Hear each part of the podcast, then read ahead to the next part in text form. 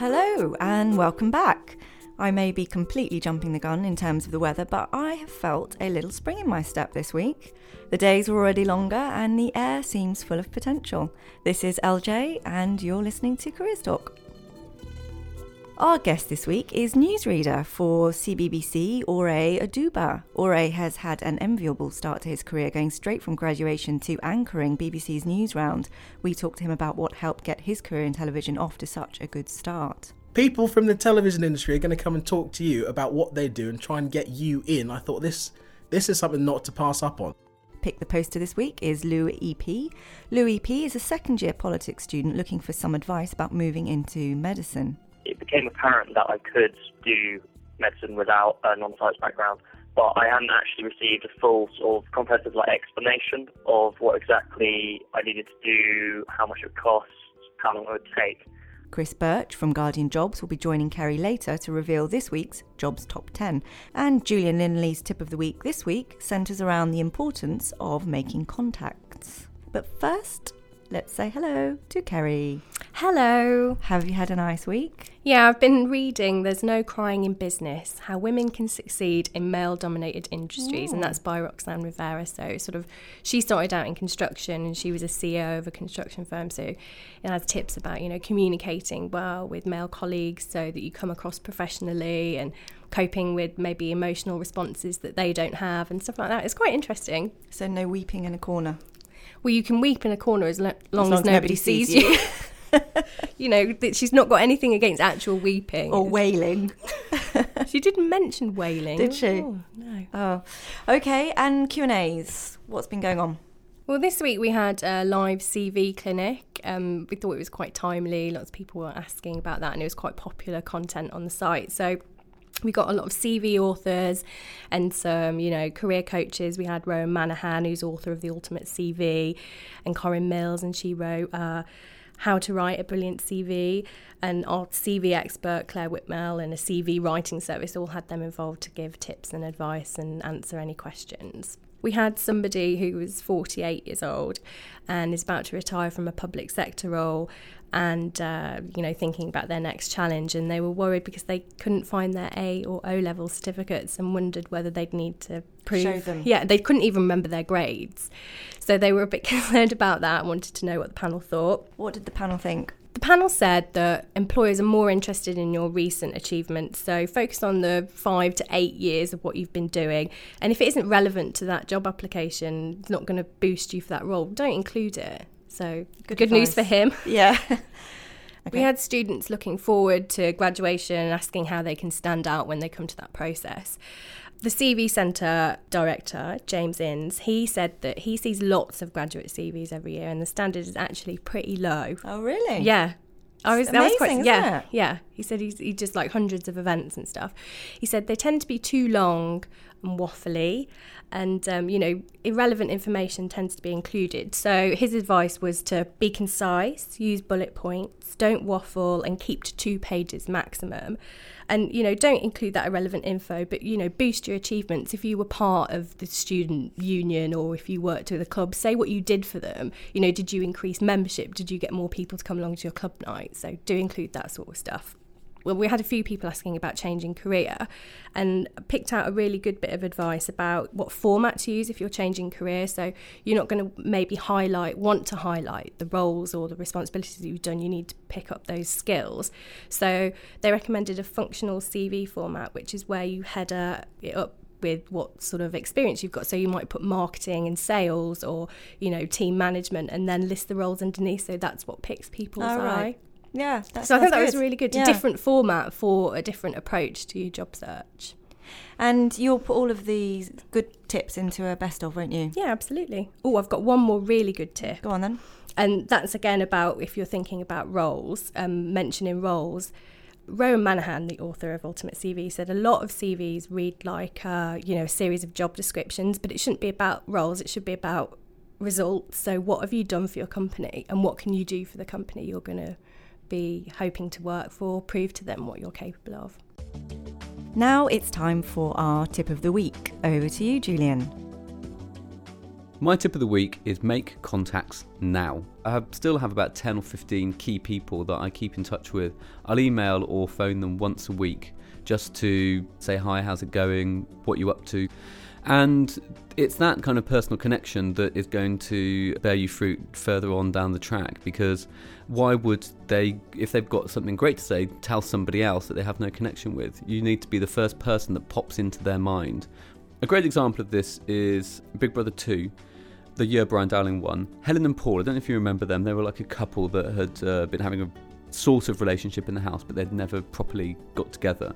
And then as soon as they came out of the house, obviously the story that everybody wanted was we're together, we love each other, here we are kissing. But they disappeared, they went to ground. Now, I had a good idea who would be representing them, as did lots of other journalists. But because I had spent a long time working on the relationship with the agent that was representing them, it meant that I had much more leverage to persuade her that I would be a good person to trust to speak to.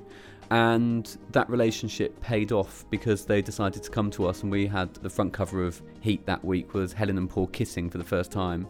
Without me having worked on that contact initially, chances are it would have gone somewhere else. So, to sum it up, my tip of the week is make contacts now. That was creative director at Bauer, Julian Linley, with his tip of the week. And if you want to hear more from Julian, go to the careers blog on our site, careers.guardian.co.uk. Joining me in the studio now is Ore Oduba. Unlike most of us, Ore had a pretty clear idea from his school days where he wanted his career to go. That's after facing up to the fact he was probably not going to make it as a professional footballer. His second choice, though, of a career in television seems to have been an excellent one. Welcome, Ore. Hello. And thanks for joining us. It's a pleasure. It's weird. Is it? This is weird. Why is it weird? I don't know. If you had said uh, three years ago that I would have been uh, interviewed about my career, Yeah.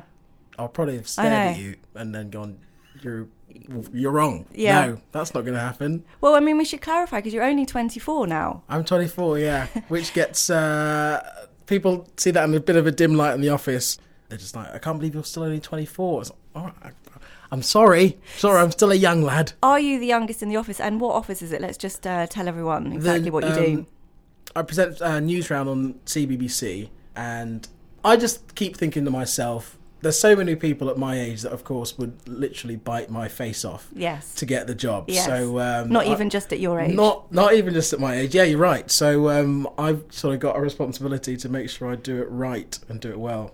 So um, let's talk about uh, how you came to be in this position then. In my intro to you, I talked about the fact that you knew that you wanted to go into TV from when you were at school. Hmm. Talk to us about that. Was it somebody at school that said you'd be great in TV or A? That's what you need to do? I don't think it was. Like you also said in the intro, I wanted to be a professional footballer, but it was a bit of a pipe dream because I thought, well, I like football. It would be a great job to do, but it's a bit of a different ball game. Pardon the pun, I didn't see that one coming out there.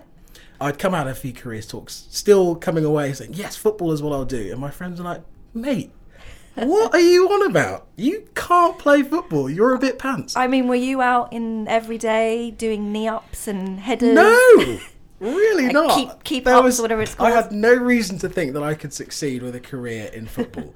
uh, so it took my friends to, to bring me da- back down to earth and say, sort it, you know, let's start being real. Um, so I thought instead, what could be the most similar route to being a footballer? And I thought I'll talk to them instead on the telly. That's how I sort of made that made that jump across. So it was, um, like I said, it was a case of just researching. But I did stumble upon a pamphlet that was talking about the network, or TVYP as it used to be called.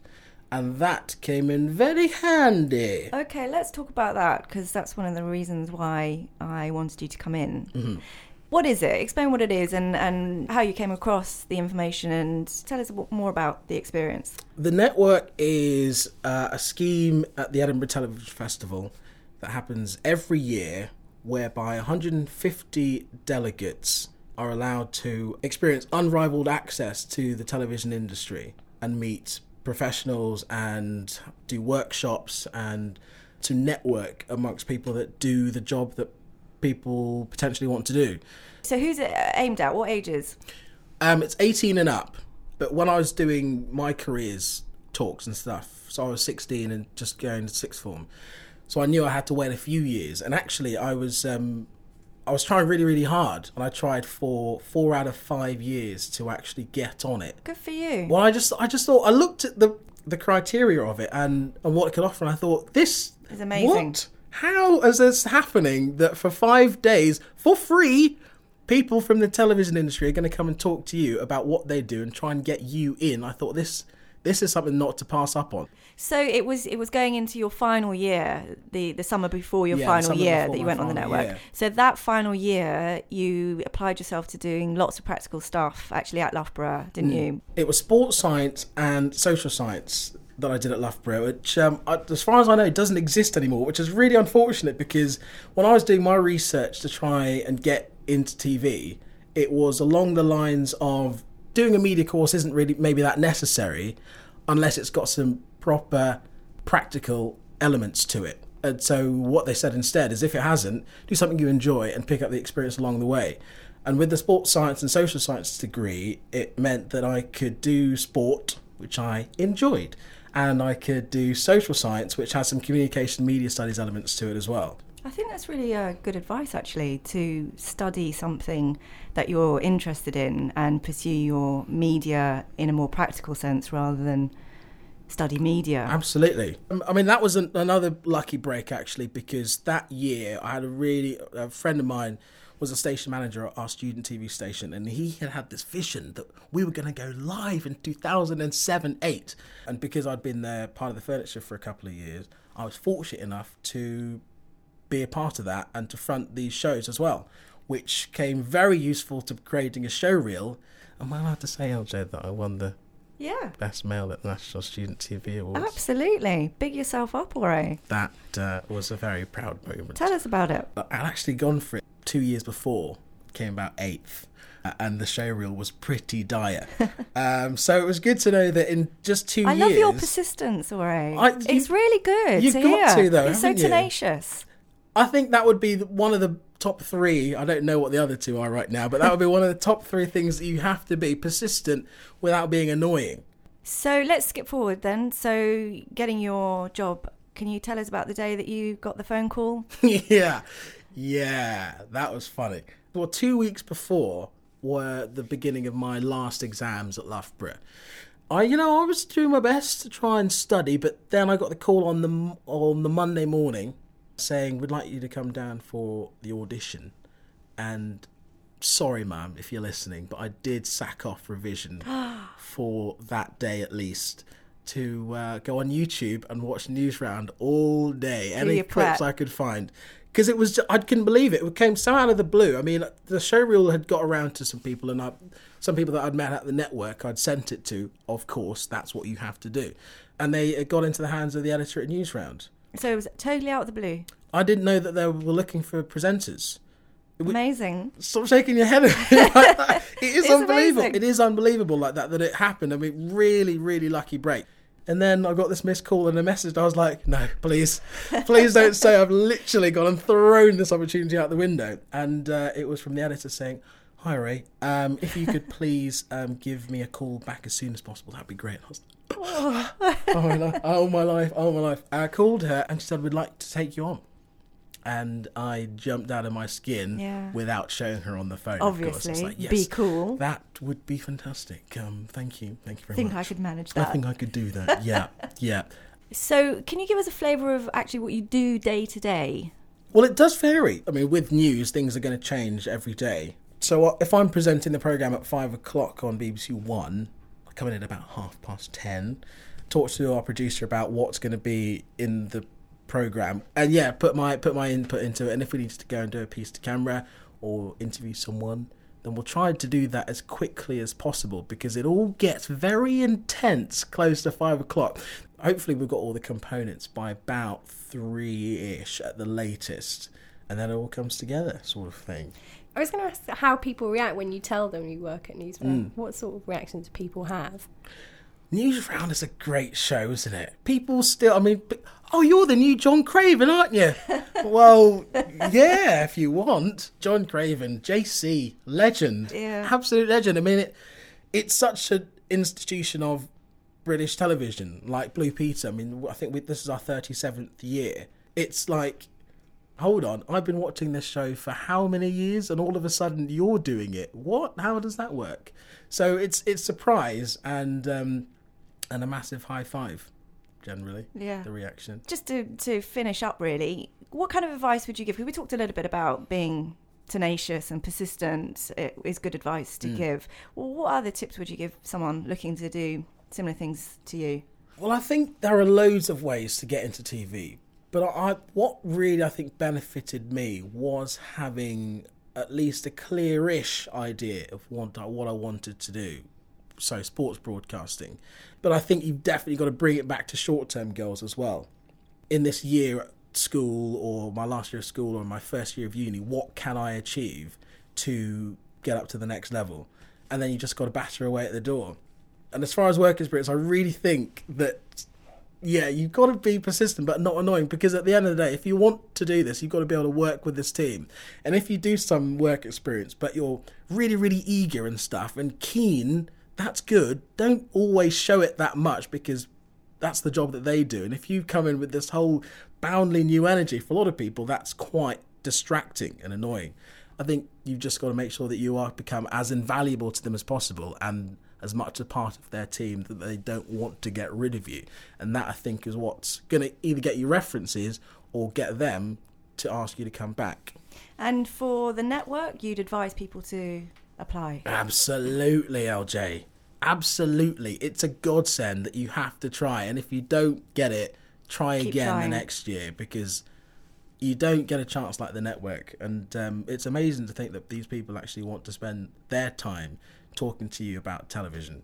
Applications are open now, yes. So, um, And how's best for people to find out how to apply? Um, well, you can uh, search on the internet for the Media Guardian International Television Festival or the network on the internet, and it's Just Google it. It's the one that looks like it's at the Edinburgh International Television Festival. That's Uh, we'll one. put the uh, details online anyway, yes. so people Please can, do it. Yeah, Spread the word. I would have loved to have done it. Okay, thank you very much for spending time. It's really lovely to talk to you, Ore. Absolute And pleasure. Good luck with everything that you do from here on in. Thank you very much. And on to the jobs top 10. Kerry's joined by Chris Birch from Guardian Jobs. Hello, Chris. Hello, LJ. Thank you for joining us. Thank you. So, tell us both of you which jobs have made the top 10. At 10, the Music Market Agency is looking for an events coordinator to look after all of its booking, branded events and tours, lots of things involved in that varied role. At number nine, the National Trust are looking for a visitor experience and marketing manager in Osterley Park House in Middlesex. Number 8, Publishing Jobs Agency Inspired Selection have got an exciting digital opportunity for a media editor specialising in education. At number seven, there's an opportunity to be based in Uzbekistan and Kazakhstan with the Fauna and Flora International. In at 6, the National Archives is looking for a project manager to digitise the archive collection. In at number five, how about going to teach in Rwanda at the British Council? From Rwanda to Dubai for number 4, a conference producer is needed to arrange healthcare events. At number three, a bit closer to home, the Southampton Children's Service and Learning needs a team manager for its safeguarding division. Not quite hitting the top spot at number two, the Energy Technologies Institute is looking to pay up to 78k for a new deputy programme director in Loughborough. And right in at number one, examiners are wanted at the International Baccalaureate. It's a great way of getting international education experience without leaving the UK. Thanks very much, you two. And you can find out more information on Guardian Jobs, can't you, Kerry? Yep, go and visit guardianjobs.co.uk. And to pick the poster, intern Sam joins us in the studio now. Hi, Sam. Hello, LJ. Had a nice week? Yeah, not bad, thank you. This week I was speaking to Louis P., a politics student at Warwick who wants to convert to medicine despite having no science qualifications at all. it became apparent that I could do medicine without a non-science background, but I hadn't actually received a full sort of comprehensive like explanation of what exactly I needed to do, how much it would cost, how long it would take. Um, so I posted a question on the forum with all those questions questions, and um, yeah, I got a really comprehensive reply. There's a NHS Careers website which gives you details of all the institutions that do the accelerated course, and then sort of ideas of getting more experience, like doing volunteer work, sort of taster days, and then kind of just read up on journals and stuff, so you have a sort of broader knowledge if you do actually get an interview to go from there. Okay, so you got quite a variety of advice, and have you acted on any of it, or is any of it sort of what what have you done since? Well, over Christmas, I worked for a week in a hospital, well, sort of shadowing a surgeon, uh, which was really, really helpful because um, it allowed me just to speak to surgeons of like all different seniorities, and then also it was a chance to sort of get into theatre and actually sort of observed op- operations, and it was yeah, it was really brilliant. What happens next then, Louis? What's what's your next step? I want to get some more experience in a general hospital. So once I get that, hopefully over Easter, if I feel it's something I definitely want to do, I'm going to uh, look at doing the GAMSAT exam, which is kind of the entrance exam for a lot of the medical schools, and I'll have to do that over the summer after my university exams and go from there. That was Lou EP talking to Sam earlier today. Now, Kerry, tell us what's happening next week. Well, next week is National Apprenticeship Week, the 1st to 5th of Feb. So on the 2nd of Feb, we're going to be doing a guide to apprenticeships online. On Feb 3rd, we're do- talking about speech and language therapy, and the Royal College of Speech and Language Therapists are going to join us for that. That's also linked to our National Occupation Shortage List series. On February 4th, we're talking about careers in web design, and that's quite timely because a Japanese company have just created 100 odd jobs in uh, Ireland, and the iPad obviously has just been launched, so there's lots of opportunities there for developing apps and games and everything. Exciting. Yeah, definitely. And then on February 5th, we're looking at careers in photography. Oh, I'm looking forward to that one. Really looking forward to that yeah, one. I think that's going to be an interesting one, learning how you can get into that sector. Yeah, going to be a good week next week. That's it. All that's left is to say thanks to our studio guest, Ore Oduba, Julian Linley, Chris Birch from Guardian Jobs, intern Sam, poster Louis P, and of course, Kerry Ann Eustace. Thank you. Remember, you can find out more on everything we've talked about on careers.guardian.co.uk. Careers Talk was produced by Kate Taylor. I'm LJ Filatrani. Thanks for listening.